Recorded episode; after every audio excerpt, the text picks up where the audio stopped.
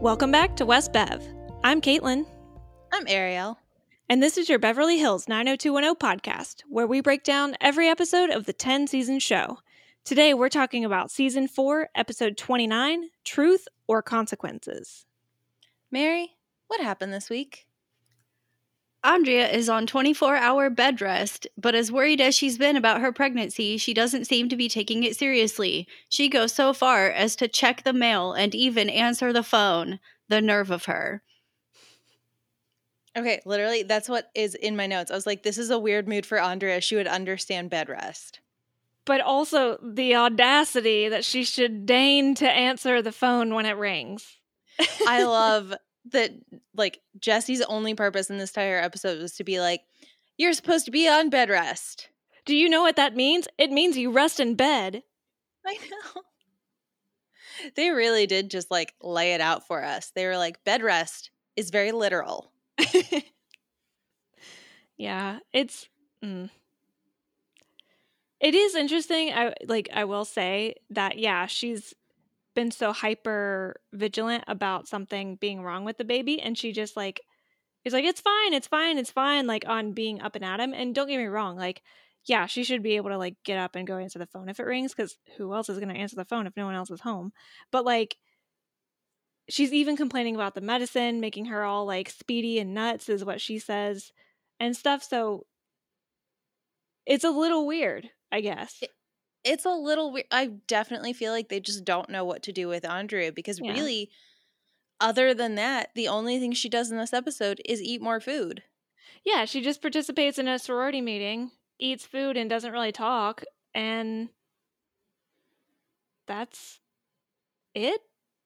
Yeah, I I guess yeah, with that sorority meeting, like Kelly and Donna show up, tell her, you know, the hot goss about Brenda, and then yeah, she just has that one line of like, I don't believe it. And that's it. Mm-hmm. Like we'll talk about it in the Brenda story with what's happening, but like Andrea doesn't even participate in the apology later. Right.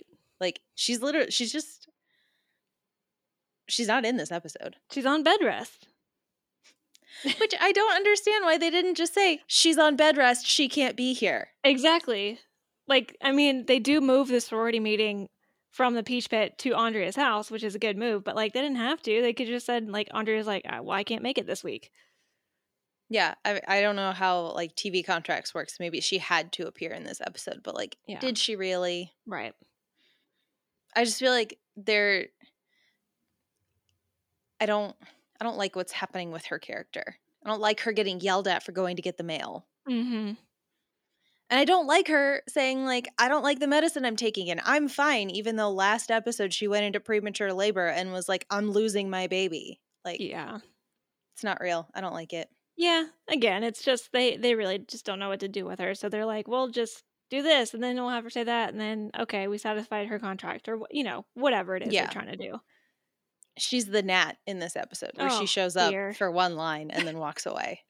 Which Uh, Nat actually does. yeah, I was gonna say, I think Nat pulls a Nat too. um, but yeah, I mean that that's Andrea, right? mm-hmm. All right, Mary. What else happened this week? Erica has a report for school about what her parent does for work, but she can't wait until after work to ask Suzanne all of the questions about her job. Suzanne is like, go bother Kevin's mustache with your schoolwork. So she and Dylan go watch Kevin do work instead. He has a solution of microorganisms that clean water when exposed to sunlight or something. It's way cool, but Kevin isn't one of the stars at his lab, so he's sure his research will never amount to anything. So he decides to quit his job and find some other lab where he and his work will be appreciated. I do like I feel like it's kind of weird that they had to do this whole like roundabout way to be like, Erica, go see what Kevin does for work because we've already had the episode where we had to prove that like Kevin's cool and Erica doesn't hate him and wants to give him a chance.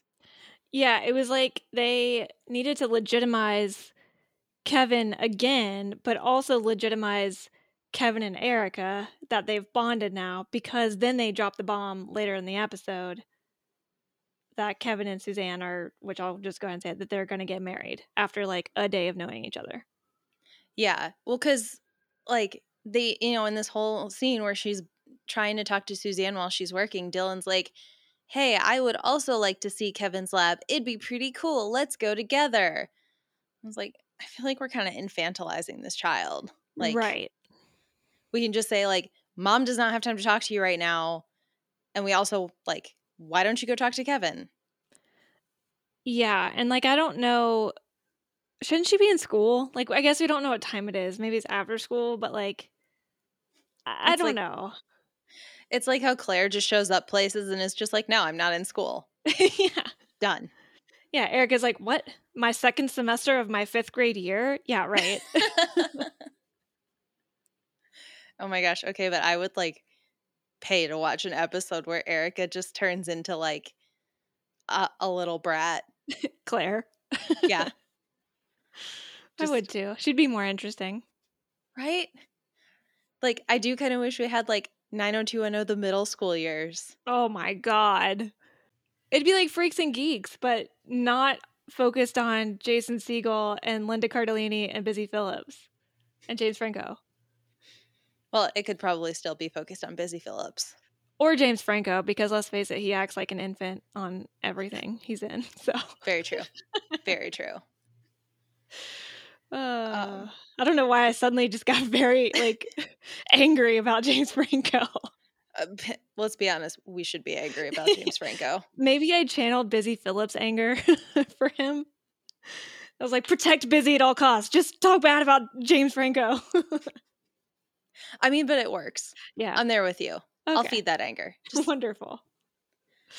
Uh, but yeah, because like, you know, they're doing, they keep doing this thing of like, Kevin's cool. We like Kevin. You should go hang out with Kevin.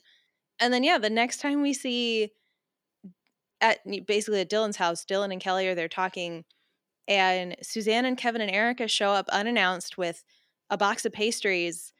And Erica's just like, they're getting married, and I'm the maid of honor. Yeah. And like Dylan's like super congratulatory, but then Kelly makes a snide comment about it being like two months. Which I that's what I wrote down. I wrote down, yeah, because it's only been like two months. But just kidding, it's only been a couple of weeks. They pull a car wash. I know. The show is so funny to me where they're like, we have 30 episodes in this season, but we got to get an engagement in in like five. We don't have time for this. It's so true. Like, I Yeah. can't believe we've had two storylines in one season about two different couples knowing each other for two weeks who are now getting married. And there were like a solid 10 weeks in between them. yes. It's crazy. Because, yeah, Kelly calls it a whirlwind romance.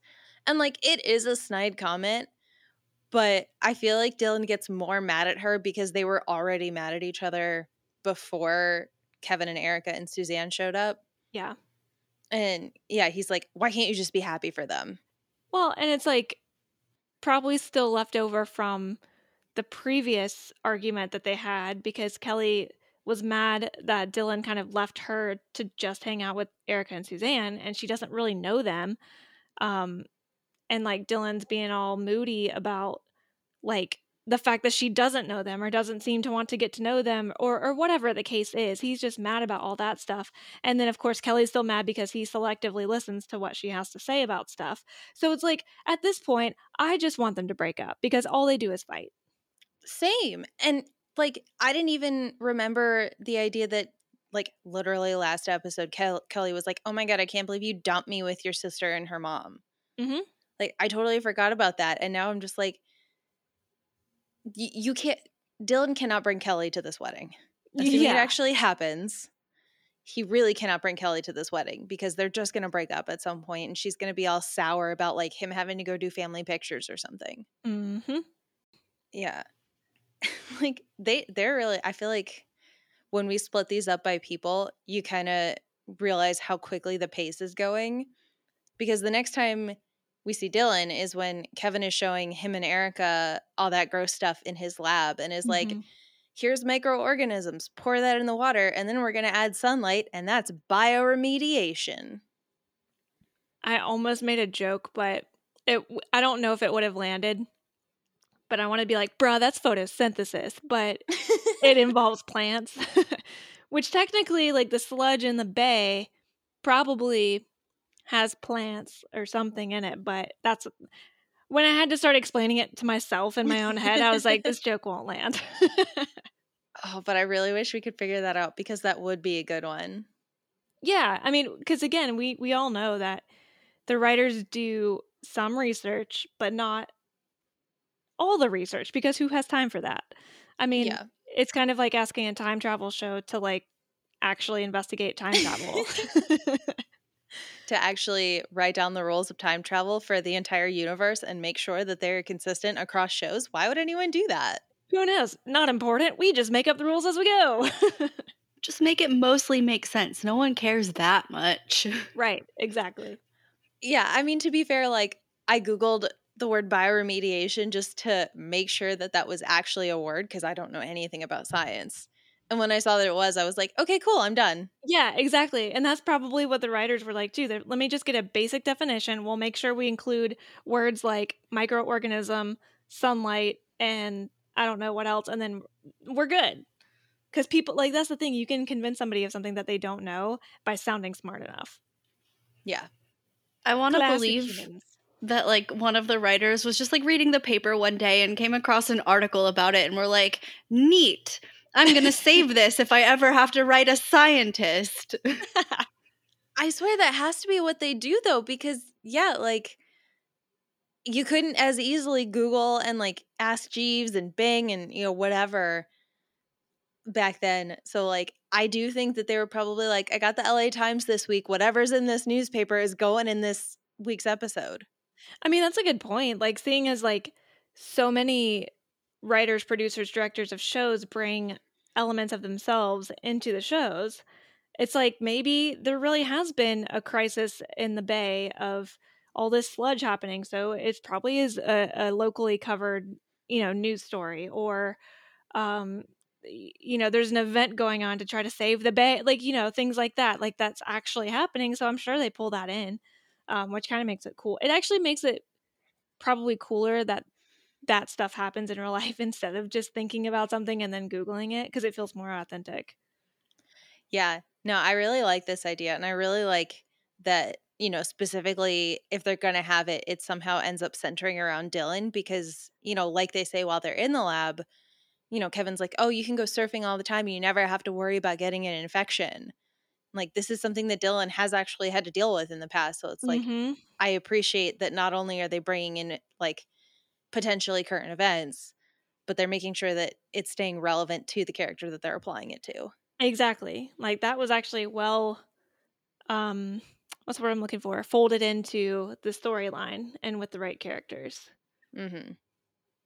Yeah, and I mean Kevin even goes further to say like it's not going to be on the market because it's not cost effective and it's not uh it's not from one of the stars of the company, which like I know the companies play favorites. Like at my job, I could tell you exactly who the favorites are for each manager. Um, it's still so funny for me to hear this to be like, science has favorites and they have like potentially like earth saving technology. And they're like, but Kevin, we remembered that time that you microwaved eggs and we don't like you. yeah. I mean, that's the that when you say it like that, it sounds so dumb that favoritism even exists, right? But it totally does. And usually it's for the dumbest reason. Oh yeah. No, yeah, because he says like they'll never go for it. And Dylan's like, Well, you shouldn't waste your time here. And I guess Kevin takes that to heart because the next time we see him, it's family dinner at the Peach Pit and he's like he basically just shows up late and is like i quit my job. And this is where i got suspicious because for a few reasons. Number one uh, this shows again dylan's youth right? Like dylan is just a freshman in college. We always think of these characters as older than they are because A, they look older, but they, they are 30. Right. But then B, it's like they are in a lot of more adult situations, like more so than you probably would be at, at 19 years old these days. But it's like he, this is showing like, hey man, if they don't want to support you, if they don't like you, just just tell say screw them. You know, like that's such a naive and unrealistic way to think, but it's exactly the right way a 19-year-old probably thinks. So, but the fact that Kevin was able to be convinced by that um gave me pause. So that was reason number 1. Number 2 is now I'm like Okay, sir. So you're supposedly a well-respected biochemist or bioengineer, or I forget exactly, environmental uh environmental chemist. That's what he is. Yep. But you're not the favorite. So if you just quit out of nowhere, what does that really say about you and your profession, right? Like it'd be one thing if you had been beaten down doors for years, potentially months, whatever, and you were trying to go a different route about it, but you just quit just like that. That made me worry. Third reason, now he suddenly proposed to Suzanne and she accepted before he quit. And like I I also thought this scene was a little weird, but actually for different reasons because after he announces he quits and like you know, Dylan's so proud of him and whatnot because he's 19 and like doesn't understand the consequences of not having a job when you don't have a Mhm. trust fund. Suzanne makes this like offhanded comment about how Dylan should hire Kevin at the Peach Pit.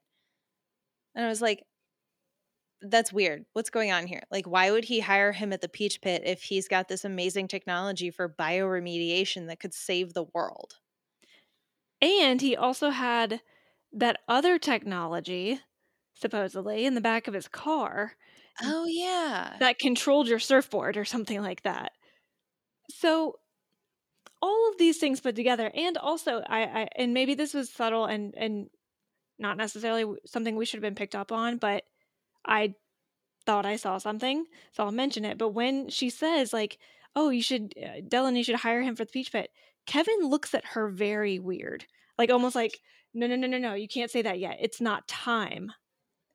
And see, like, I I do think he looked at her weird because I read it as like that's a weird thing to say when you know that I'm a really good like chemist slash inventor. Why would you write me off like that?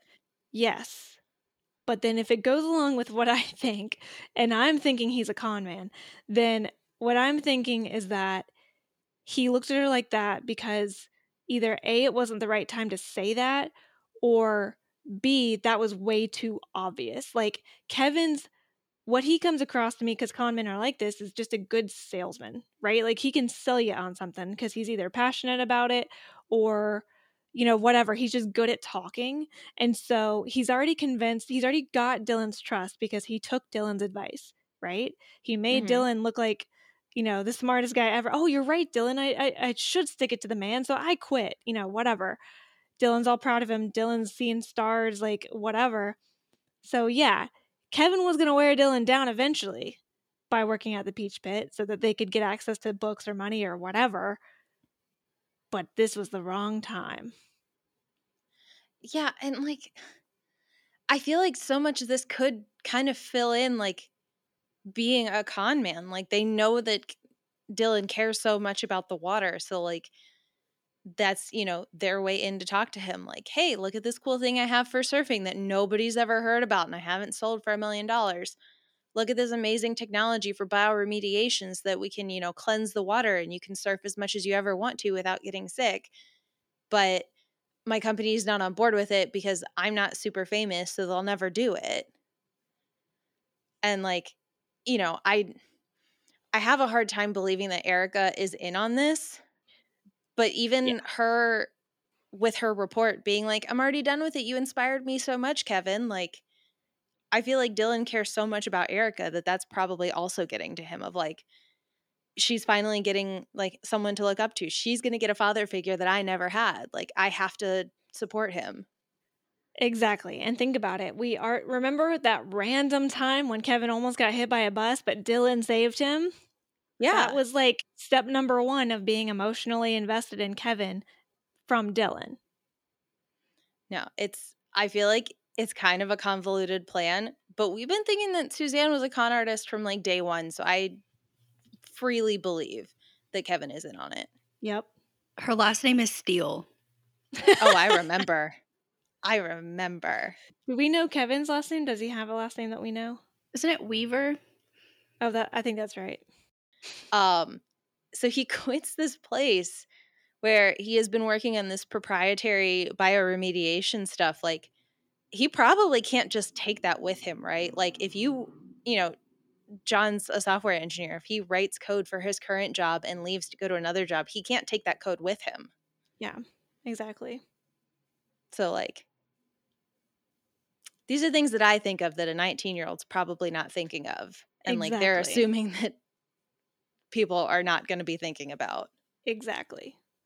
Or they know that people will be thinking about it. And so they're like planting the seeds of being like, do not trust Kevin. Yeah. And they're like, no, Dylan, no, like yelling at the TV, like, don't do it. And yeah. I mean, that's about where I am now. I'm just like, I do not trust Geraldo. yeah. Get out of here. I do not trust you and your mustache, sir. Oof, It holds poor secrets. Dylan. I know. Makes me so mad because he reminds me so much of Harvey from Stardew Valley with his mustache glasses. and uh, I hate it. I hate when they make those guys evil. I mean, I feel like we have a pattern of you liking mustache glasses now. And they're like, oh, you like mustache glasses? How about these mustache glasses? They just don't want me to trust mustache glasses. I don't know what the media has against them. I feel like Ned Flanders and Harvey from Stardew Valley are the only exceptions. I know. It's it's wild. Um, speaking of wild, do we want to talk about Brandon and Claire Arnold? yes, please. Brandon wrote a statement for Task Force, which has been added as a keynote for whatever presentation they're doing in Washington for the president. The whole thing is still a little unclear, but good for our boy. The chancellor wants to make sure that Brando doesn't go berserky at Berkeley, you know, because he brought his daughter home from prom so late. You know, he continues, all my daughter's boyfriends wind up getting into trouble. I wonder why that is. I've done a great job as a single father, if I do say so myself.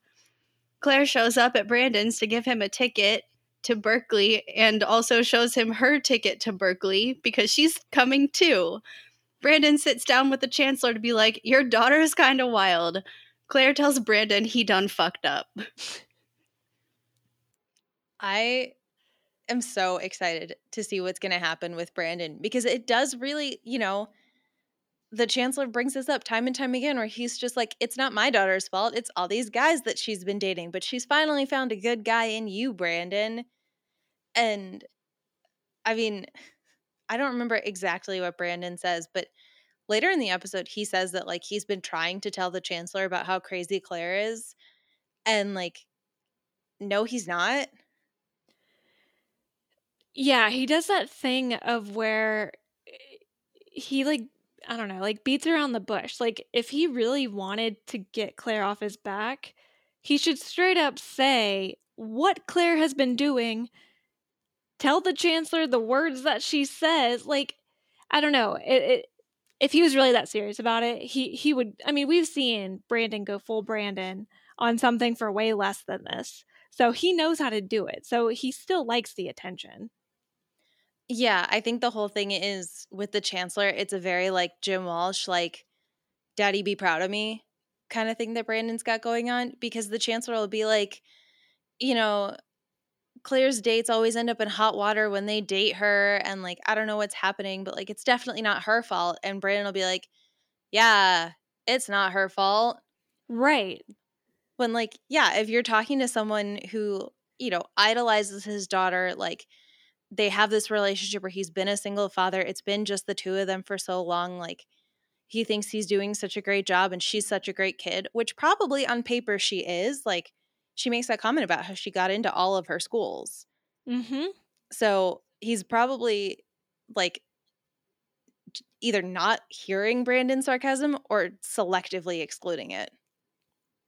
Yeah, and and I've seen that happen before with like I don't know people that I had gone to high school with or or whatever, where sometimes the parents don't want to believe it's true because they don't want to believe that they quote unquote failed, even though they didn't. It's not all on them. Like, I, you know, eh, which I can I can totally understand how parents do really feel like their influence is what did or didn't cause their kid to be good or bad. Totally get it. But I think it's more sometimes the perception of it, right? Like they don't ever want to say anything bad about their child or they don't ever want to hear something bad said about their child because they don't want to believe that their child is actually bad. I mean, literally someone I know who may or may not be in the Lewis family like is kind of the worst, but yet their parent will not hear it, will not believe it. Like you cannot say anything bad about this person. And it's baffling to me. I mean, I get it because this person's all about perception in society with other people, whatever. But still, yeah, like, but with Claire, I feel like she's really not a bad person. She just has clearly been raised by a single father. Yeah, no, I think that's completely true. I think it's very obvious that, you know, he kind of holds her on a pedestal and he probably like gave her everything she ever wanted in the world because he's got a really good job and she didn't have a mother and he wanted to try and like he felt like he had to fill that hole with you know more than just what he already has which like i think is a single parent thing i don't really know. Um and then like if you find out that your kid is not exactly what you thought they were like that's like a glass shattering moment and you're like oh my god everything that i've thought for their entire life is a lie Totally. And and it could be that thing too of where he tried to make sure she didn't go without when really she just wanted his attention. Right? Because it's very clear that she is desperate for attention from a male a male. And eh, that typically st- and I don't like this term, but it typically stems from quote unquote daddy issues. Um so I think that's pretty obvious and the chancellor just doesn't see it, which is part of the problem. Yeah. And I mean, you know, to be fair, like we've seen these quote unquote daddy issues in the Walsh family. Like, remember Mhm. when Brandon had to tell Jim about what was happening with Lucinda, and Jim was just like, Well, I didn't think you could surprise me, but now I'm incredibly disappointed with you, and just walked away. Yep. And like, luckily, the Walshes do not know how to punish their children and have like very short, short term memory So, like, everything's back to normal. Yeah. Because, like, you know, Claire shows up at the house later to, and she brings him two plane tickets that she says is courtesy of university travel, which, like, was weird, but I didn't look into it. I was like, did universities have travel agencies for student groups? What? Yeah. A little odd, but also like I'm curious if she somehow convinced the chancellor to let Brandon have a plus 1 to the keynote speech or whatever. And so they got the, she got the tickets from him and he was the one that got the tickets from like the school or what I, who knows. Who knows? Because, yeah, it sounds later that he was not expecting to find out that Claire was going to Berkeley at the same time that Brandon was. right. But yeah, that's essentially what she says is like, oh, I got accepted to Berkeley, so I need to go on a tour. So I'm going with you. And like doing her whole like super aggressive, I will have you kind of a thing. Mm-hmm. And yeah, like Jim and Cindy come downstairs and of course Cindy has her school books and invites Claire for breakfast, even though a couple episodes ago she was like, I'm gonna be too busy with school to feed anyone. I feel like Cindy can't. She was like, I have to feed this child. She's here. Just do you want some breakfast? Dang it, Cindy. I just I have to. You look like you need some grapefruit it's just her maternal instincts just went out every time. every time. But then, like, yeah, I guess like Brandon makes a face around Claire and she ends up leaving. And then Jim and Brandon talk. And Brandon is very like nonchalantly talking about Lucinda now. Yeah. He well, first of all, I have a problem with the fact that he basically called Claire a serial killer, um, aggressive, but then he also says that she's potentially more dangerous than Lucinda. And Which, like, whoa. Lucinda never did anything to Brandon to be dangerous. He did everything. Like he was a willing participant in this affair. She Yeah. didn't do anything to Brandon.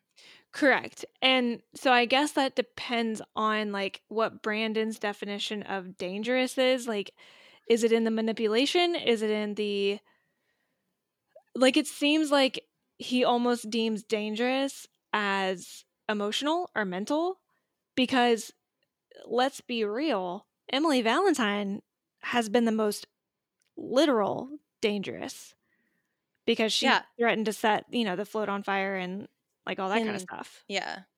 Yeah, because I I thought it was very interesting that he said Lucinda and not Emily Valentine. And like I guess if you think about it, like there was the whole Lucinda trying to start an affair while she was married and like you know, playing footsie with him and whatnot at the table with her husband. But like I don't know, if I'm thinking of the definition of dangerous when you're literally calling Claire a serial killer, it feels much more on brand to have been like it's like Emily Valentine, but 10 times worse, or, you know, something. Right, exactly. Yeah, so clearly Brandon sees Claire as a threat. Um more threatening than Lucinda, which I don't believe is possible. Um just because Lucinda seems to be like truly truly a mastermind, which is awesome.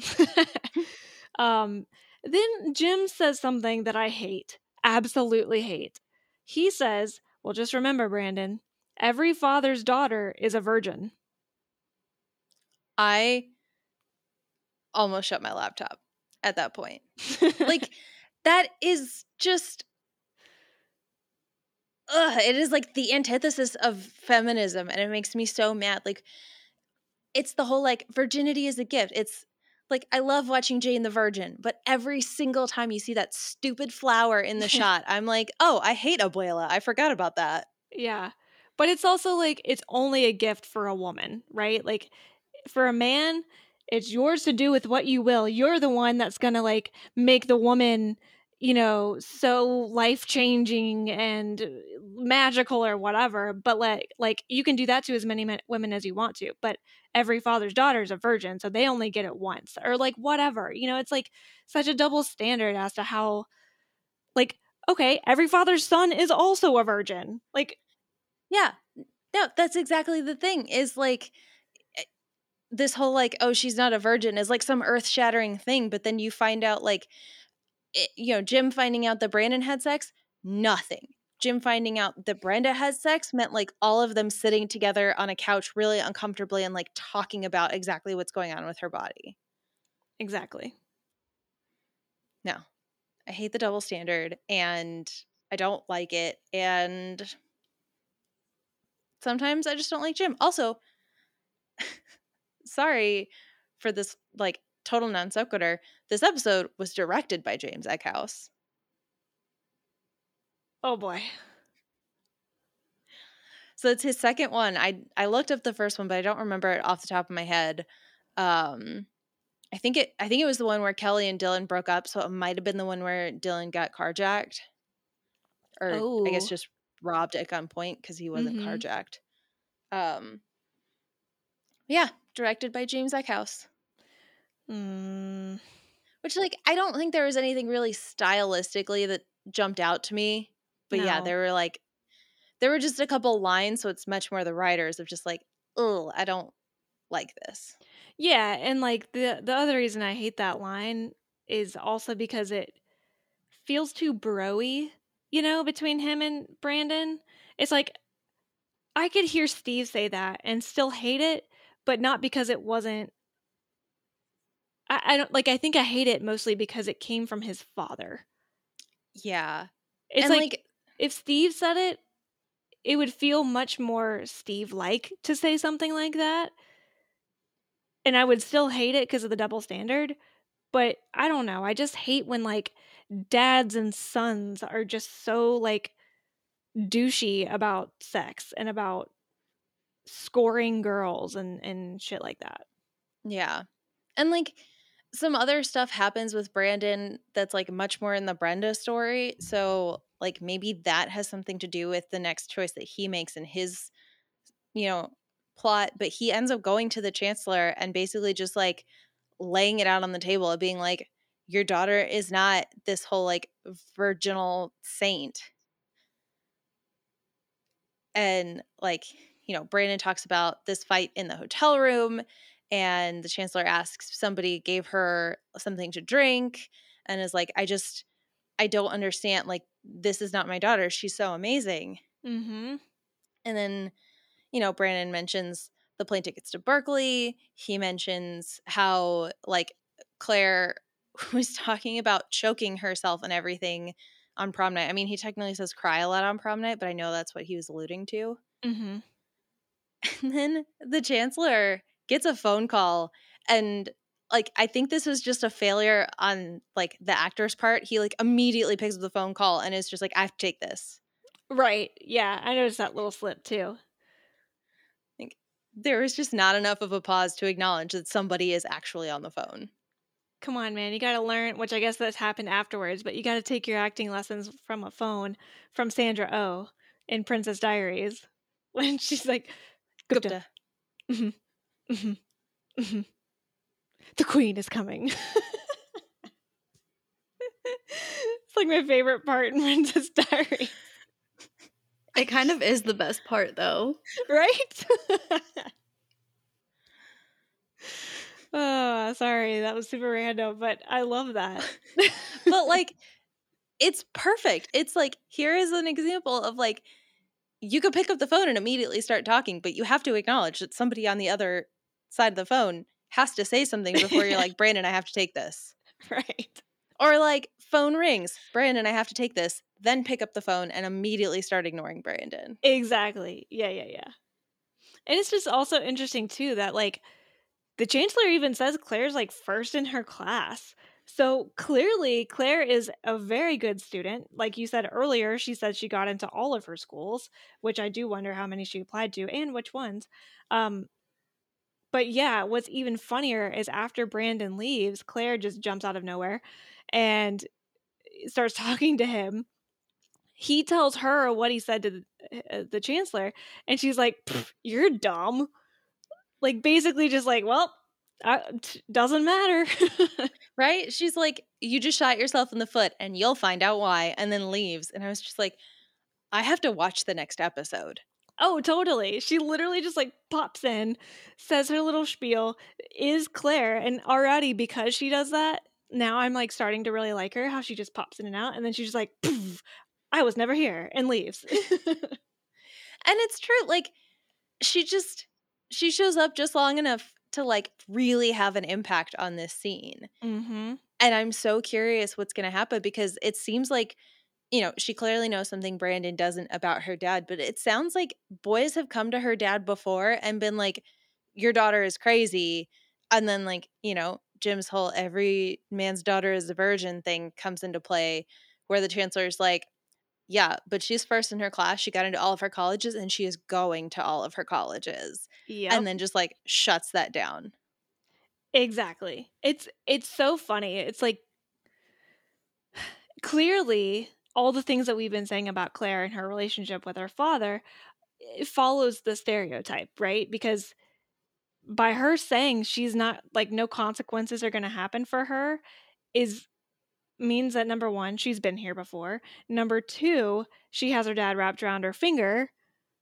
I don't have a third thing. It sounded like I was about to have a third thing, but I don't. But it just makes for an interesting storyline and like you said, her kind of popping in and out actually makes it even more interesting. Yeah.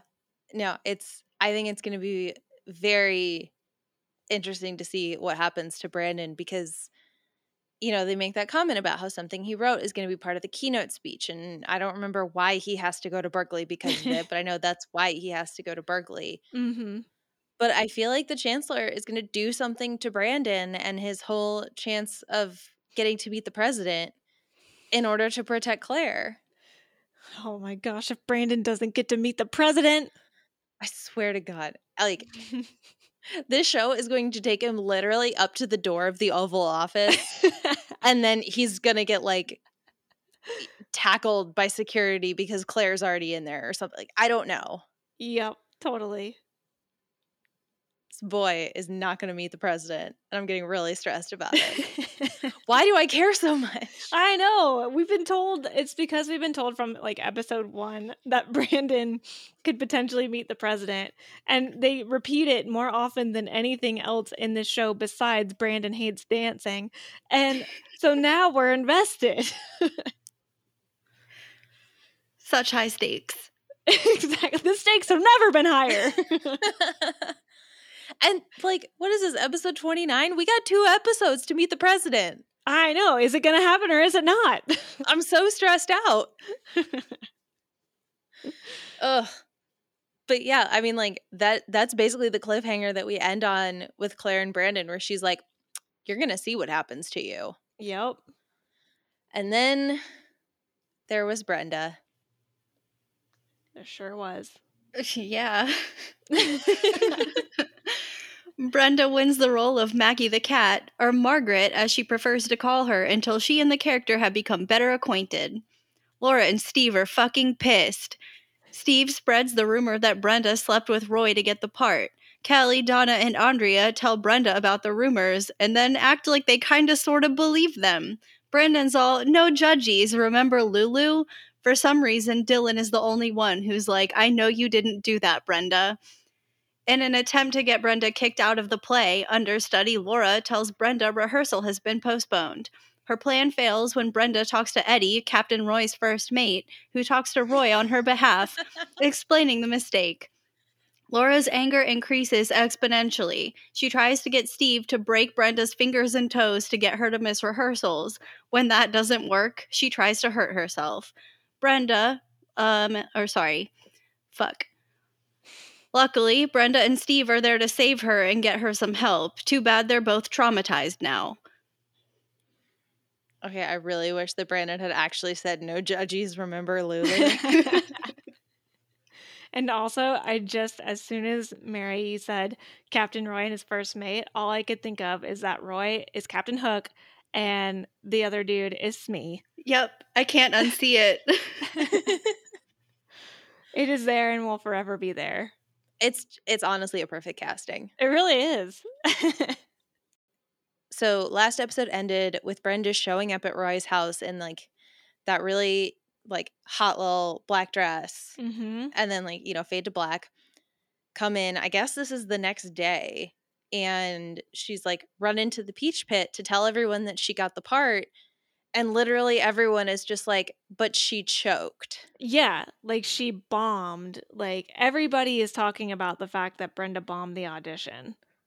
Yeah and like kelly makes a face about it like they're not even that excited when she gets it except for nat who has to step into the scene long enough to get a hug and then leave. Yep and like i don't know i mean yeah she did poorly in the like the final audition the callback but like there's more that goes into casting someone for a play, a TV show, a movie, you know, whatever. Like totally.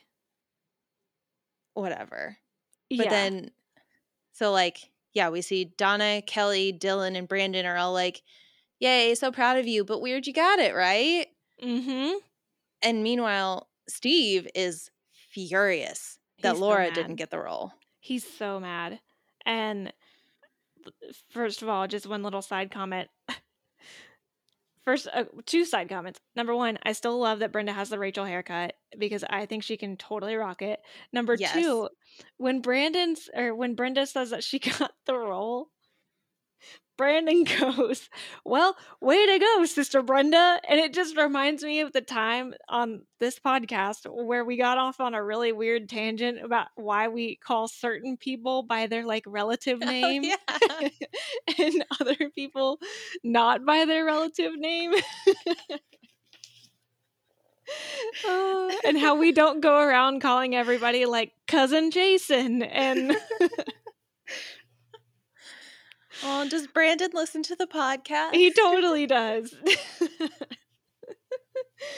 uh anyway, yeah, Steve's pissed. He's so pissed. He's like, I'm going to go to Roy and I'm going to demand that he explain to me exactly why you didn't get the role. And Laura's like, Well, I didn't get the role because Brenda slept with him. Oh my God. And yeah, Steve is acting like such a stage mom here. He's like, he's like more mad than she is because she at this point laura is like more sad than mad but i think she like her anger gets heightened because steve is acting like a stage mom. He's like i'm gonna go over to roy randolph's house and i'm gonna threaten him and i'm gonna blah blah blah and it's like she's still the understudy like she's still gonna have a role here. Yeah, and I mean, I think this kind of fits Steve's personality in like really wanting to be, I guess, the representation for the talent. mm-hmm. You know, he did all that with David before, albeit really badly. yeah And I also think that like all of this negative energy that he has going on is definitely like feeding what ends up happening with Laura. Like I think she has, you know, mental health issues that she needs to work with on her own, but it's like part of working through those is acknowledging your surroundings and like the people that you need to remove from your life. Mm-hmm. And I think we've already acknowledged that like Steve and Laura should not be spending any time together. Totally. I mean, because we've seen Laura be somewhat diabolical, right? Like she is the one that even told Brenda that Kelly auditioned for uh, Maggie the cat. She was the one that told Brenda that Kelly got coffee with him. Like all of this stuff, Laura has been sort of the instigator, and she is that again. So it's not too surprising that she starts this rumor. Um, or at least she doesn't start the rumor that Randolph sleeps with his leading ladies she just insinuates that that's how Brenda got the role um, because Laura wouldn't do that. Like she herself would not do that, but maybe Brenda would. Um, and yeah, Steve, of course, kind of at first defends Brenda, but you can see he doesn't fully believe it. No. And I mean, he ends up like truly being the one that perpetuates this. Like Laura plants the seed, but Steve is the one that spreads the rumor. Absolutely. Yeah. Cause I mean, we get, you know, a short scene where they introduce everyone that's in the play, which seemed really weird to me that we spent so much time like literally naming every single person. I know. And like every single non uh main character did like a weird like finger guns or like hey or, you know like a salute or like something like yeah. weird like clearly you're an extra Yeah. And like all of that to just have Brenda be like, I'd like to call her Margaret. And then like moody music when they pass over Laura and it's like understudy to Margaret, Laura. exactly While that's happening, we see David for a solid five seconds throwing a frisbee. Which adorable maybe he's finally leaned into being a doggy dad because he's like trying to play with little rocky with a frisbee and donna's like he's too lil Which, like, this dynamic with Rocky, I totally buy of David being like, it's a dog, I want to play with it. And Donna being like, but he's precious, he's my puppy. literally the dynamic of me and nate nate's all like let's have Noodle jump off this thing. And I'm like, no, she's little. and that's why he's the favorite. Anyway, Don't you just hate that? yes, a hundred percent. And I have a lot of issues with that. I understand. John's the favorite. Ugh, Makes me so mad. So while David and Donna are playing with the dog, Kelly is just like sitting a little farther back. She's reading, she's sunbathing, like everything that you would expect to do if you're sitting in front of a, you know, if your apartment is right on the beach. Mhm. And then Steve walks up in like slacks and dress shoes and just is like huffy. And I couldn't stop thinking about how much sand he's getting in his shoes. Oh, I know. And he is a man on a mission because he walks straight up to Kelly to talk about the situation between Brenda and Laura. And Kelly's like, What do you mean? Like, da da da da da. And then she says, Well, she did go over to his house and he gave her a second chance. Yeah. And like Steve starts like kind of hinting at this idea that Brenda slept with Randolph. And like as soon as they start talking, he's like, You said it, not me. like- Mhm. Steve, you may not have actually said the words, I think Brenda slept with Roy, but you did. Yeah, objection, um, leading the witness. Yeah, and then like they're they're talking and Kelly like doesn't sound too firm with the idea. She's like, "Well, Roy did hit on me while I was auditioning." Yeah, it's like Donna's like, that's absolutely ridiculous. You're being ridiculous. Kelly, tell him he's being ridiculous. And she very unconvincing and ugh, very unconvincingly is like, you're being ridiculous. But Yeah. then he did hit on me. Yeah, and then David is like, "Well, Brenda was crazed when Kelly was auditioning." Which like David, no one asked you. Right. Like- Literally like stay out of this conversation. And I just don't understand how easily. I mean, I do understand because there's a reason why Brenda is very insecure about the strength of her relationships with these people. But I just don't understand how quickly they were able to be like persuaded into the fact that Brenda, because Brenda later makes a really, really good point. So I'll wait to see what she makes. But it's like, Brenda is not some person who just like sleeps with every guy she meets. She has never been that person. She won't be that person. She isn't that person. But yet, for some reason, they are very easy to think the worst in her. And this is not the first time that they have like thought the worst in her and all turned their backs against her. So like, Mhm. you know, it's a very clear lead up to what we know is going to happen where Shannen Doherty leaves the show at the end of this season. But like all of her friends are just standing on the beach talking shit about her and then you know, I guess we cut forward to that night where Kelly and Dylan are in Dylan's living room like, you know, studying or whatever and Dylan calls it crap that like Steve started these rumors and he's like Steve isn't thinking with his head, he's thinking with his zipper and gets really mad at Kelly for not siding with Brenda in this. Which obviously this fight is exacerbated by the fact that all they do now is fight. And Yeah. anytime Brenda is brought up, it's a very touchy subject. However, I don't disagree. Like Dylan's right. He's he's essentially taking up for their friend who they've been friends with for how long now? And suddenly they're like listening to Laura, who nobody likes anyway.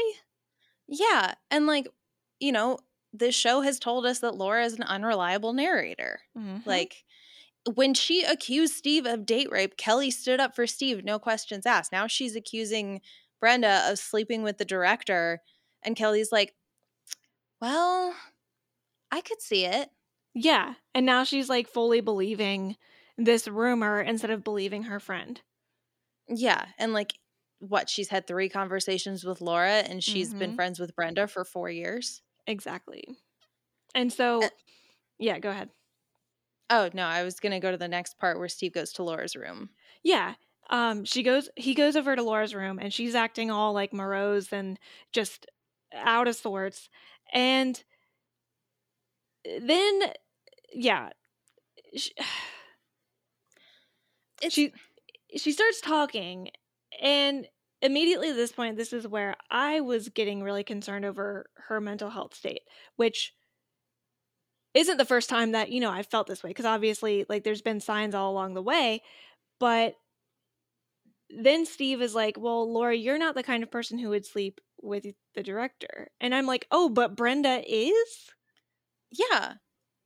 Like, and I mean, it's a whole thing because, like, Laura talks about how rehearsal was humiliating because she Yeah. didn't say anything. And it was like, I mean, between that and her saying, like, Brenda's monopolizing all of Roy's time and I want to strangle her mm-hmm. and all this stuff, like, Steve needs to stop feeding this fire and, like, acknowledge that something weird is going on. Like, if you are this humiliated by just being an understudy, like that's not healthy.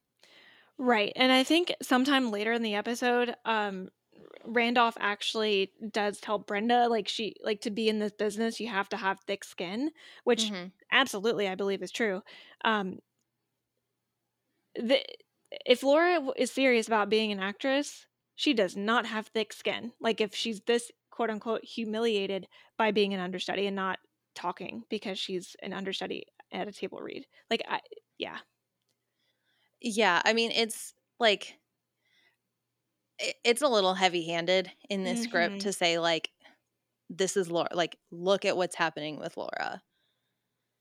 Um and, and it yeah and like there's like a weird line because it's like i don't want to shit talk laura because i understand that there's something going on here and she needs to get some professional help you know but i think it's it's the reason it's so hard to talk about it is because the show doesn't take it seriously they just use it as an excuse for to forward the the plot line here.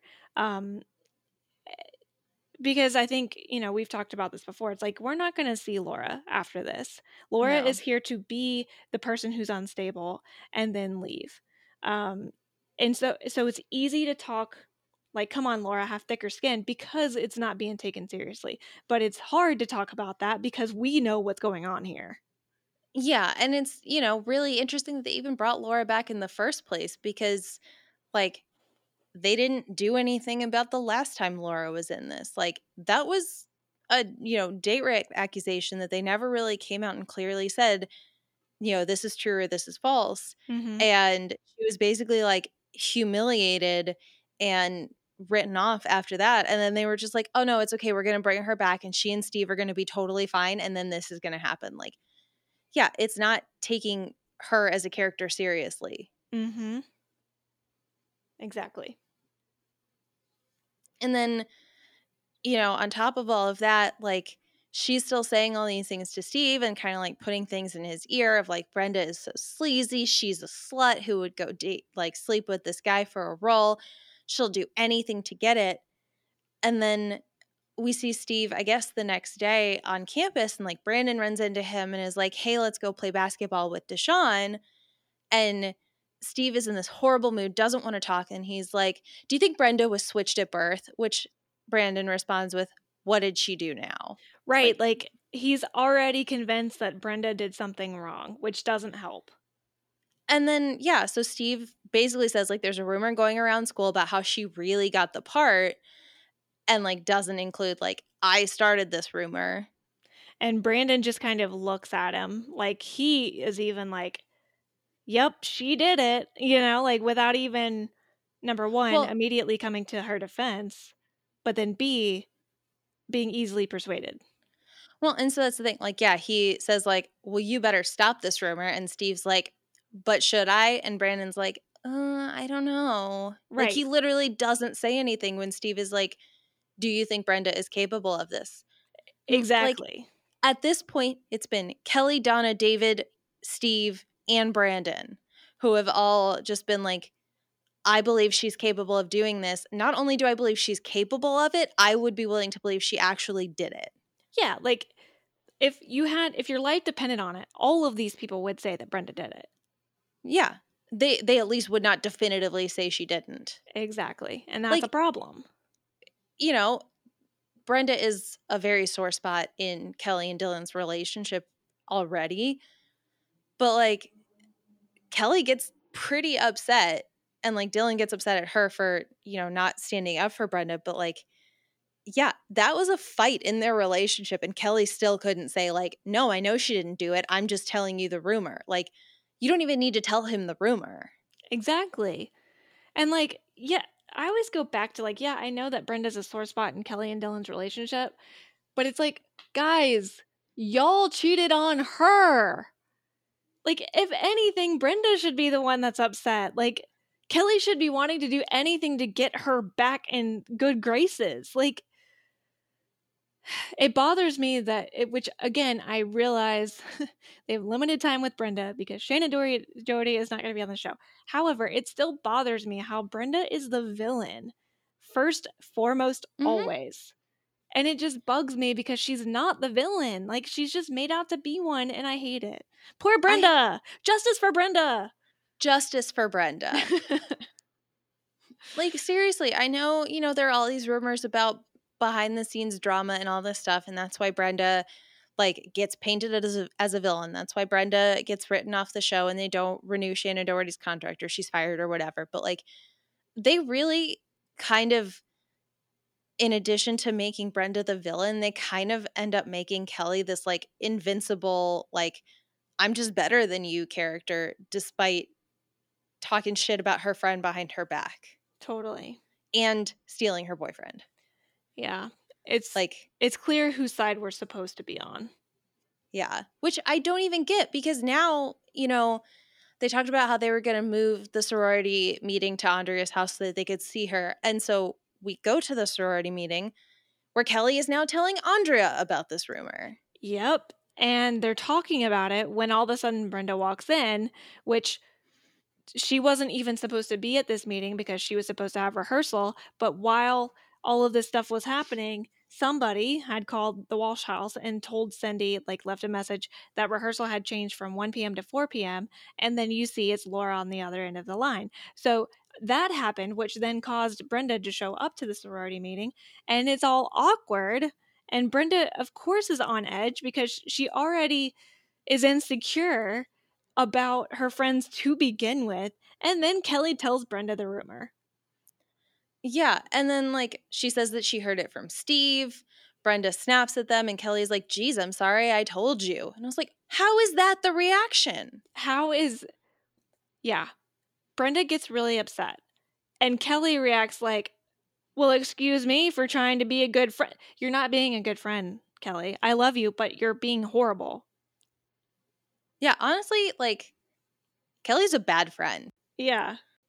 It Like- just they're trying to throw all all of this wonderful beautiful relationship from everybody. They're trying to throw it away because they don't want us to care about Brenda once she's gone. I get it.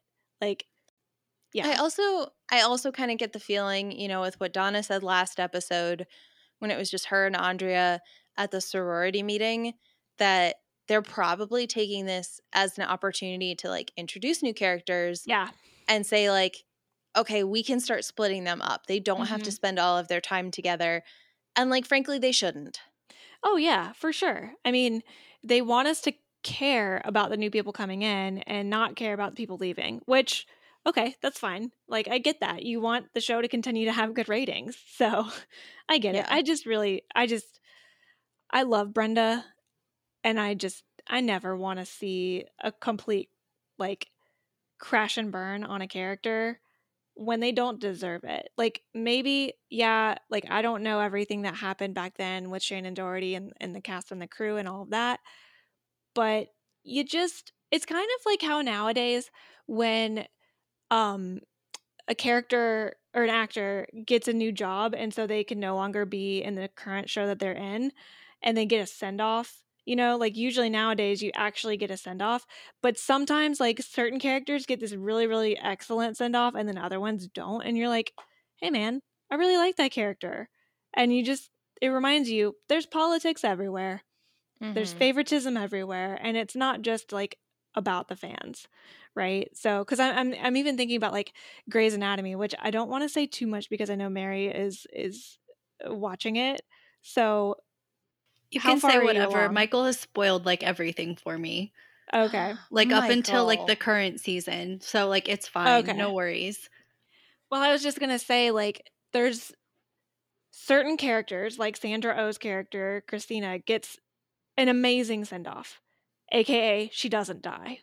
she gets like a dream job. And rightfully so. Number one, Sandra O is a complete angel. Number two, she was like the heart and soul of that show for 10 years. So, of course, she wanted to go on and do different things.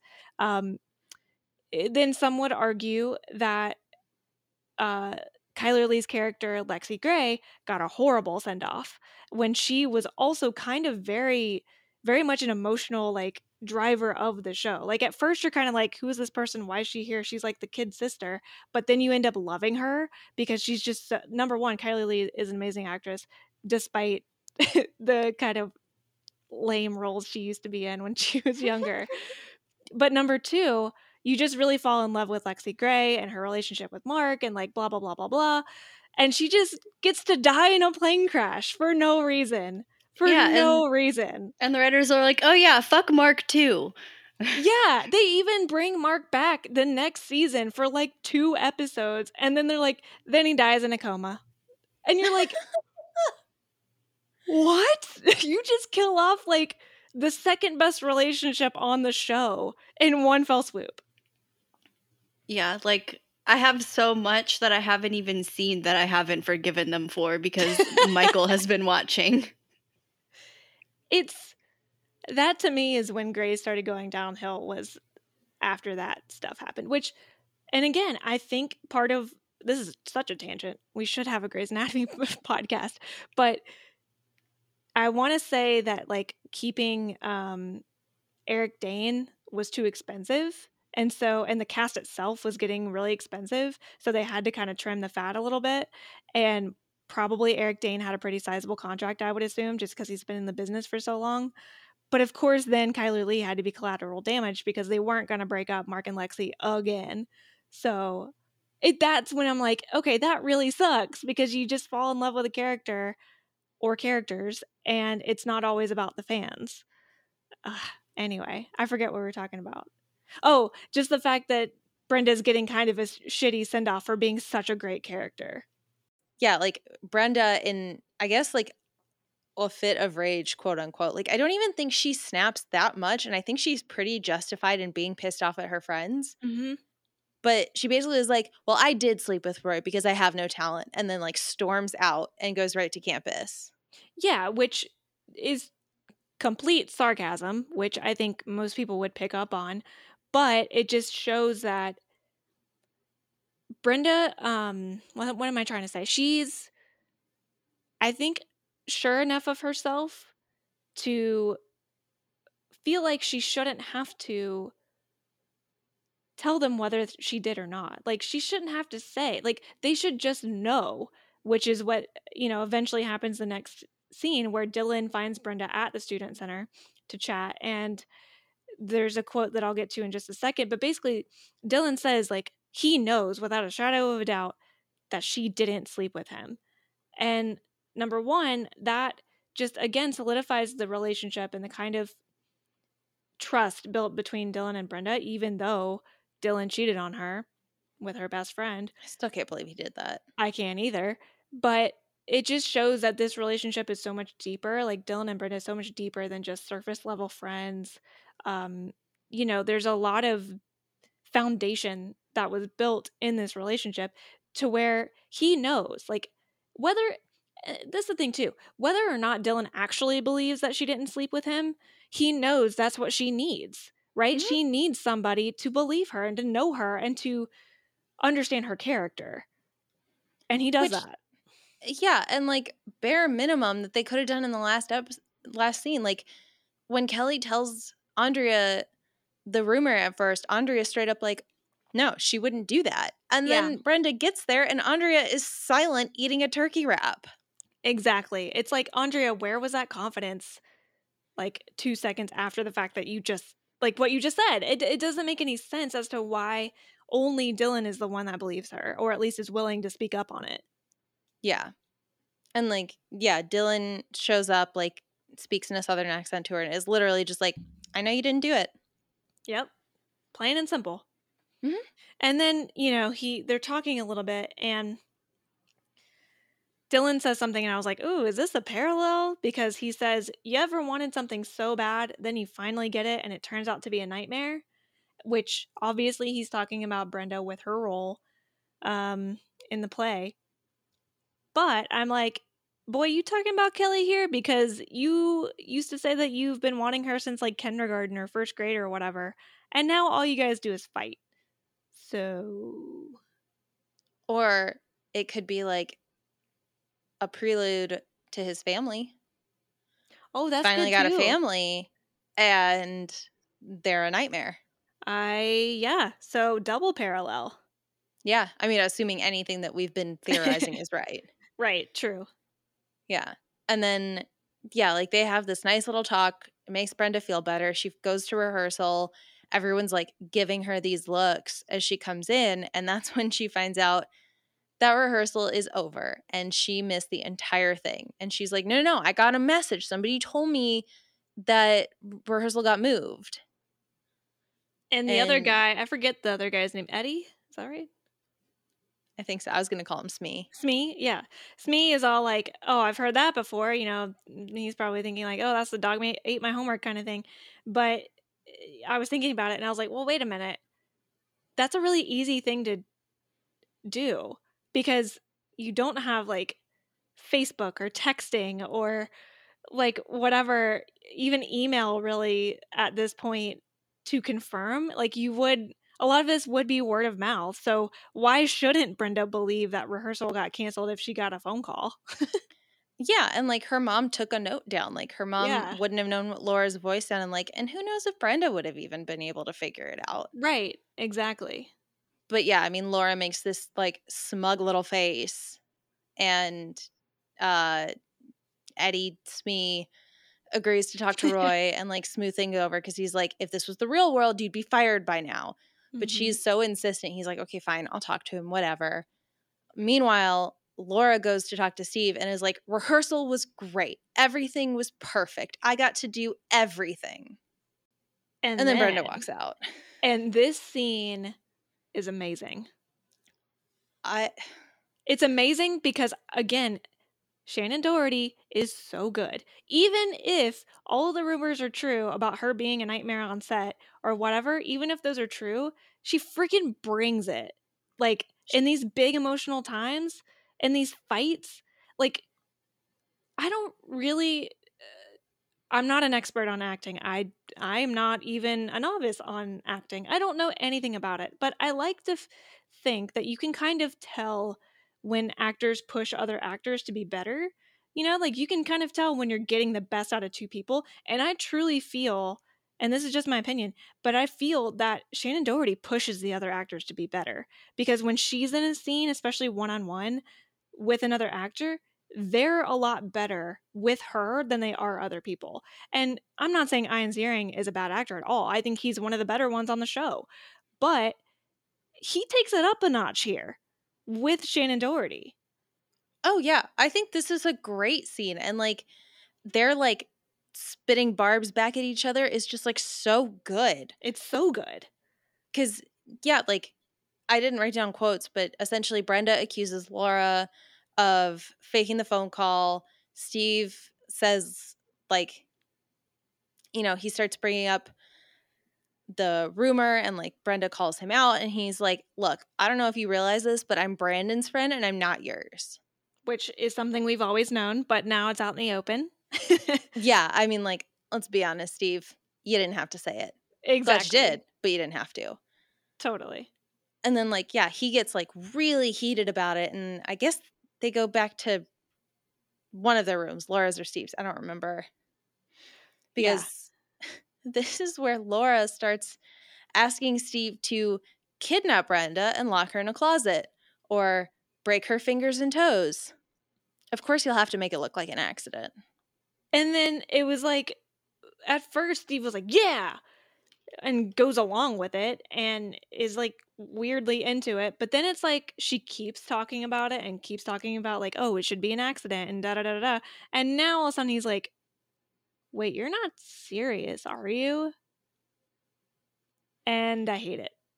Yeah, and like you know, we kind of leave that scene with him, you know, coming to this realization but not saying anything to Laura of like, "No, I'm not going to break her fingers and toes." Mm-hmm. Because now we have to go to the Walsh house where Brandon and Brenda have twin talk, which I like got really excited about and then I was just like, "I hate you, Brandon." I know. At, at first it was good and then it got worse. Well, and like he tells Brenda that he heard the rumor and is like, I know how you must be feeling. And I was like, I guess that's because of that article with Lucinda, but like definitely not the same thing. One person knew. Right. Meanwhile, Brenda's got like the entire school talking shit about her. And then Brenda says that like Donna and Kelly were so rude to her and they haven't called to even apologize or like see how she's doing. And Brandon's like, Well, have you called them? And it's like, why would she? Yeah. like, no, Brandon, I haven't called the people that are being jerks to me. Yeah, like what is she supposed to do? And then yeah, she's like, I can't believe that anyone would believe I did it. And then Brandon's like, you got to admit it looks peculiar to people. Right. Like, Brenda's like, why do they think like I'm any different than how I've always been? She's like, I've only slept with two guys in my entire life. And she doesn't, she says Stuart Car- Carson and Dylan McKay. And she doesn't say this, but I kind of added on. And I said, like, these were very serious relationships. I know we joke about Stuart and her being together like for two days, but it was a whirlwind romance. And I actually do believe that they had, you know, strong feelings for each other, especially Yeah. like towards the end there. But yeah, it's like out of all the guys that Brenda has like kind of flirted with or talked to or been with or whatever, she still only slept with two of them. She clearly regards at least like in her her terms like sex is for serious, right? It's not casual, it's not, you know, a one-time thing or, or whatever. And so she's like, I don't understand why they don't why they suddenly think that I think any differently or that I'm any different, which I totally agree with. I'm like, yeah, if you really think about it, yeah, Brenda can be chaotic, but she's not careless. And she doesn't do these things out of spite like this. Well, and like even if she did like sleep with more guys than just two people that she was in an intense relationship with, having sex with someone is a lot different than having sex with someone to get ahead and like knock somebody else out. Totally. Absolutely. And like this whole scene, Brandon never says that he believes her. He says it doesn't matter if she slept with him or not. And which, like, on the one hand, that's in a different situation, that would be nice, right? Because then the last thing you want to have happen is somebody judge you or think any less of you or whatever for something that is absolutely like your choice. Um, and if like I might add, not a bad thing. Like again, like you said, having sex with somebody is not a bad thing as long as you consent and they consent. Totally fine. Mm-hmm. You're right. Having sex with somebody to get ahead or to, you know, use power, because of the power dynamic, yeah. Totally totally bad. different. But difference between Brandon and Dylan here is that Dylan knows what the right thing to say is. Brandon doesn't. Because Brandon Brenda does not need to hear that she's not being judged.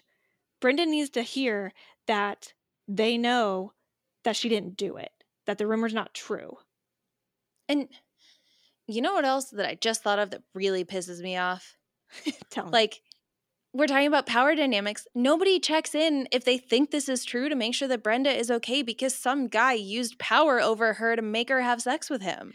That's or to convince thing. her that she needed to have sex with him. I mean, that's the whole like Me Too movement. That's everything going on in Hollywood right now. Like, no one is actually checking on her feelings. They're just assuming that she's the one in the wrong. But if it's a power dynamic, then he is the one that is exerting power over her.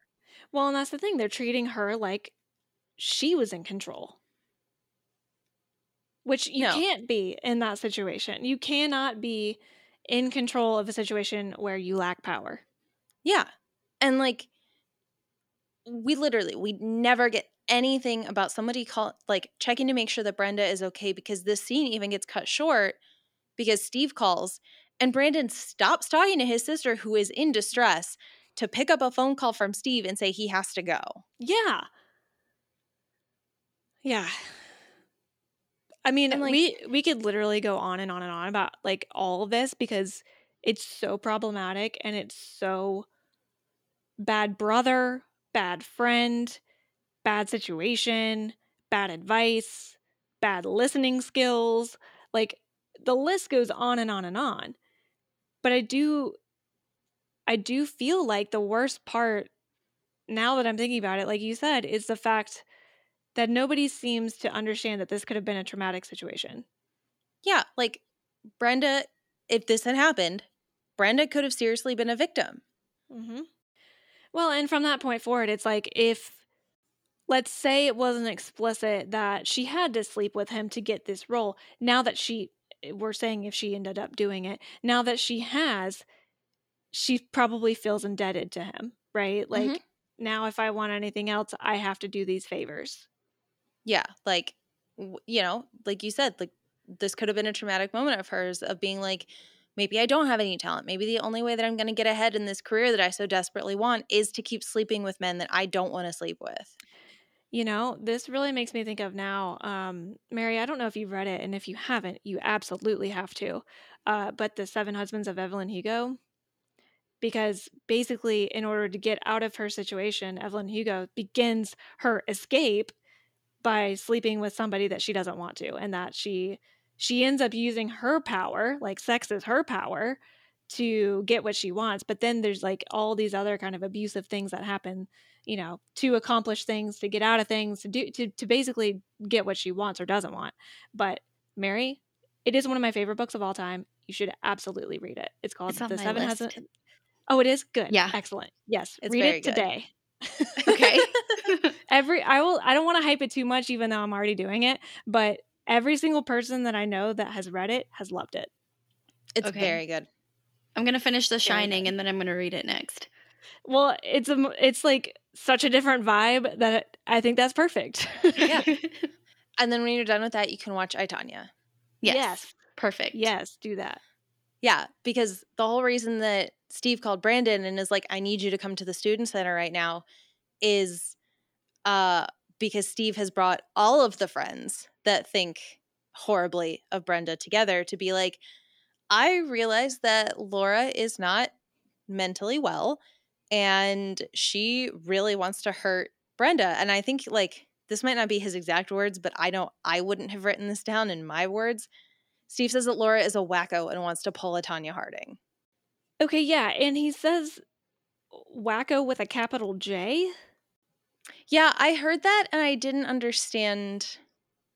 I was trying to supposed think is there like a derogatory term for crazy that starts with J? Apparently, Wacko Jacko was um Uh, a tabloid name for Michael Jackson. Oh, But I Oh, don't great. know if that's more recent than this because the article that I just found while Googling that is from like 2018. well, if that is that reference, big yikes. yeah, I mean that even makes it a lot worse. Yeah. Like I, we have talked about like all of the ableist language and like the weight that this show refuses to give mental health and like acknowledging that like there are so many underlying factors in how a person behaves and Mhm. it's a whole thing. And then like I guess kind of going off of that Brandon like when they first sit down Brandon basically says like if she did the deed with Randolph, she wouldn't be acting like this. Because they still can't even just say like she didn't do it. exactly. But they all basically realize that you know Laura needs professional help. Like Steve does say like she needs professional help and I, you know, technically agreed to go along with this Tonya Harding plan because I was scared that if I didn't say something that she would go do it. Which is probably a good move, you know? Yeah, Mhm. I mean, because if somebody like- is like unstable, like, or at least unpredictable, you know, it, it- maybe Steve felt like that was the only way he could predict what she would do or wouldn't do. But yeah, there's just so many things in this scene that I don't like, which is how many times Steve refers to her as quote unquote crazy. He says wacko with a capital J, refers her to um, Tonya Harding, and says that Laura's driveway doesn't go all the way up to the street. Which like which he's I don't even know what that means, but he's made those kinds of references before by calling like calling people crazy. I think he said something similar uh, like that to Emily Valentine or about Emily Valentine at some point. Mhm. Um and then yeah, like the whole Tonya Harding comment like this is right around when the Tonya Harding thing happened, so, you know, pretty painfully obvious that the writer saw it on TV or read it in a newspaper and were like, "Oh, you know, this is great inspiration. We do a drama. We can totally find a way to use this." But like that the Tonya Harding uh whole thing is like really complicated and more people Mhm. were involved. And she took the brunt of that both in the media and outside of the media. And like we need to stop vilifying women. I really hate the media and how they constantly will just like turn things into a 24 hour news cycle and all you see is how much of a bitch tonya harding is when like that's not the whole story yeah, and I don't know enough about the Tonya Harding, Nancy Kerrigan situation. I mean, I don't think we'll ever know all the facts, but based on the the movie I Tonya, which is excellent by the way, um, it's so good Tonya Harding really wasn't the one to blame, right? I mean, and she didn't do the thing. She may have talked about it. She may have been an accomplice. She didn't do the thing, but she certainly, like you said, felt the brunt of it all. Both, you know, I mean, her her skating career is donezo. Um, completely done after that. And you just you hate to see it if it's not true or if it's not the whole story or whatever. Um but yeah, that just shows you that clearly um 90210 believed that Tonya Harding was the end all be all when it came to that situation. And so they decided to reference her as that's what Laura is turning into. So that sucks.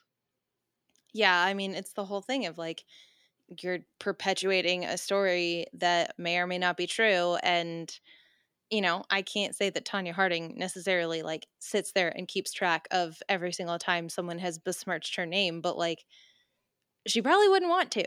Yeah. Yeah, totally. Yeah, but like, you know, all that to say, like, Steve brings this into everybody. Brandon is, I guess, good guy Brandon to be like, we have to believe Brenda because she's acting so upset. Not because we just believe her because she's our friend, but no, she's really upset. Yeah. And then, like, we get a weird scene where Brenda goes to Roy's house and he's like, I guess, sunbathing and he's heard the rumors. He says she has to have tough skin and that he only got the job by like almost basically putting in writing that he would not sleep with anyone and so he's going to clean house. Which when he said that, I was immediately disturbed and scared.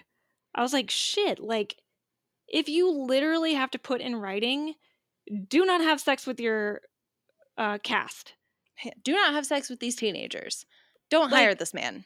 Yeah. Why does this man have a job if you have to put that in writing? Like, can you imagine if every single job you went to in the real world, you had to promise that you wouldn't sleep with the people that you work with or people who are underage or whatever? Like, are you serious? Yeah, because it's not even just like in a handbook or like part of, you know, standard language. They specifically told Roy Randolph that he could not have this job unless he promised he wouldn't sleep with people. I I just can't believe it. It's hmm. it's skeezy. It's really creepy and he shouldn't have gotten the job and it's the whole thing about like, you know, men in power and it's it's a lot. I don't have words for it, unfortunately. It's just, it's just gross. It's awful. Yeah. but yeah, he says he's cleaning house, which implies that that means Laura, that means anybody who has perpetuated the rumors, whatever, whatever. So then um, we get to the next, I assume the next day, but it could have just been the next rehearsal. And Laura is rehearsing, but then Randolph like fires her in front of everyone and completely humiliates her.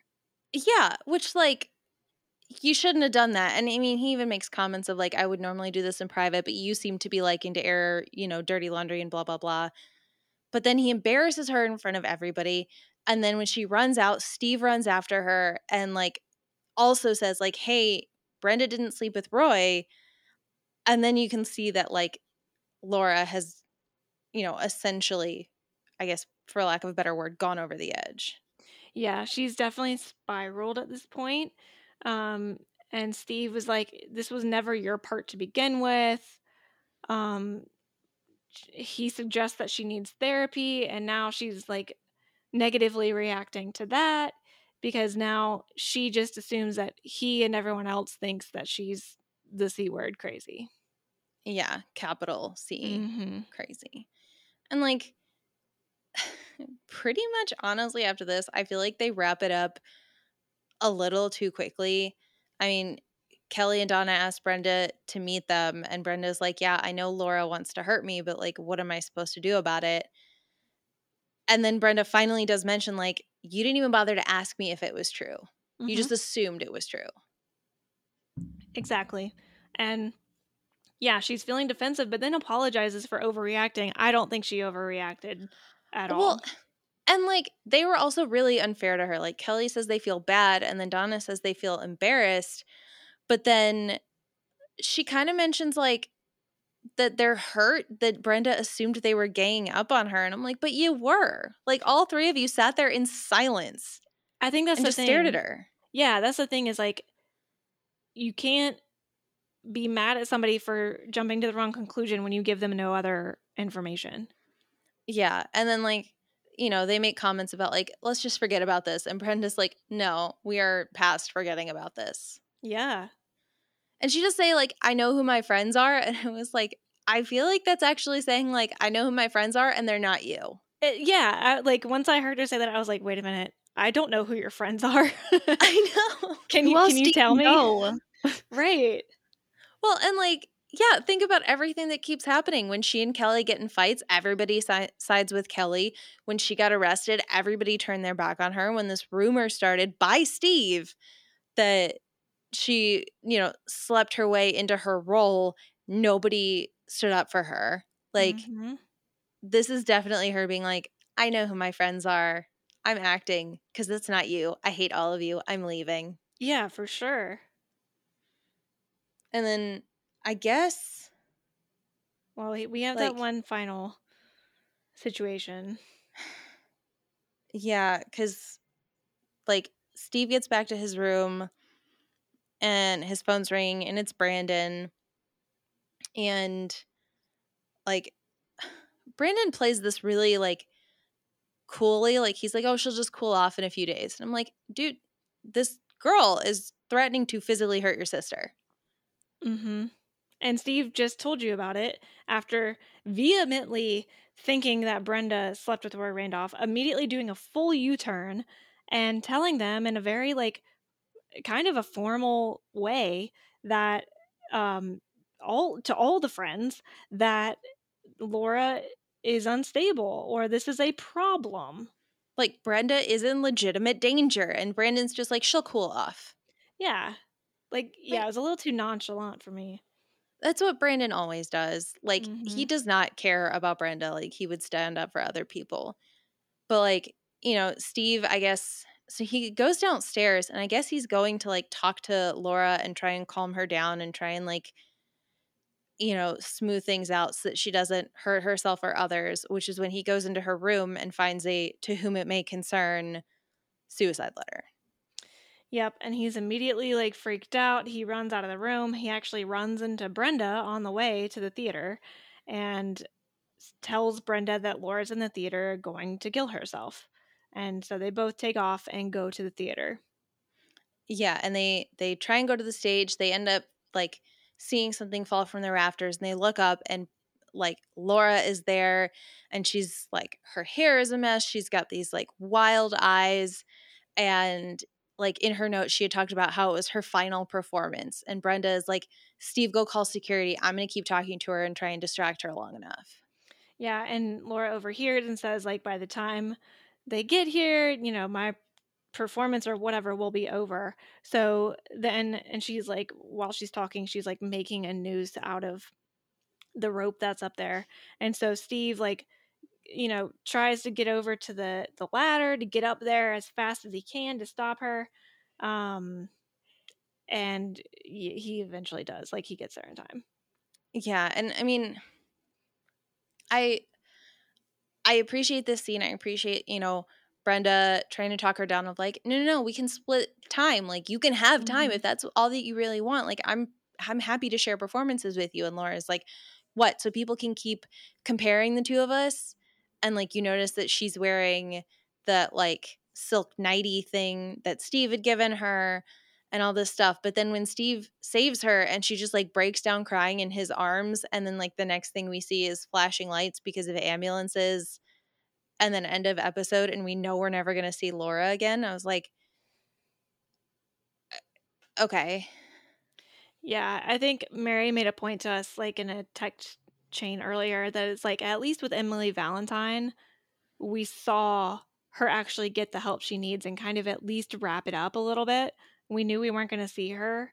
Uh, we didn't know at the time that we would ever see her again, but we at least got some closure. And I feel like Laura has just become another, like, lack of a better term, girl of the week because it does feel like we're never going to see her again. Yeah, and you know, to kind of build off the girl of the week thing to prove a point, like a lot of these like girls of the week or people that get, you know, written off the show after having a couple episodes, like the women get written off the show by being damaged. Like Mhm. you they don't we don't get to just have like healthy stable female characters who just don't want to be part of the friend group. I mean, even going back to earlier this season, like the very beginning when we had, um, and forgive me, I forget her name, but the friend from New York City, Mhm. like she had gotten sexually assaulted. So that was why she couldn't be with Brandon, not because she didn't like him. well, like and we can't just uh, have like a non-traumatic situation. and then like his last girlfriend in high school, where like he had to fight her abusive ex boyfriend, and then she decided to move home. Yeah. Like nobody gets to just be like, no, I'm moving to San Francisco, or no, I'm moving to Paris. They have to have something wrong with them, and that's how they keep getting written out of the show. It bothers me. it bothers me a lot and like we're not going to see her again and then this episode ends with steve asking brenda to stop being mad at him and saying like it's over and then she just leaves and goes to her car and starts crying and like i mean we already know it's the beginning of the end but like this does definitely feel like she's going to go home and pretty immediately look up like i should have just stayed in minnesota so let's try something different Yeah, I mean, eh, kind of my thoughts on that is I'm glad Brenda didn't forgive Steve. Um, He Mhm. doesn't deserve it. And I'm glad she, again, I feel like Brenda has always had a, a self awareness that none of the other characters really have. Um, for as insecure as she is with friendships, she's very secure in who she is and what she's about. And I really appreciate that. Um, and I'm glad that that was consistent. Um, and now that I'm thinking about it, the writers might deem that a negative trait you know like because they constantly like shit on brenda so i'm wondering if they're like almost kind of like how um women with really high self-esteem people are more quick to call them arrogant than confident you know Mhm. and so i'm like i wonder if they're actually trying to make people hate her because of that but instead i'm like no this is a very good thing for her like that's a very healthy person I just really like the idea that we love Brenda for the reasons that the writers want us to hate her, and we hate Brandon for the reason the writers want us to love him. Yes. A hundred percent true. agree. A hundred percent.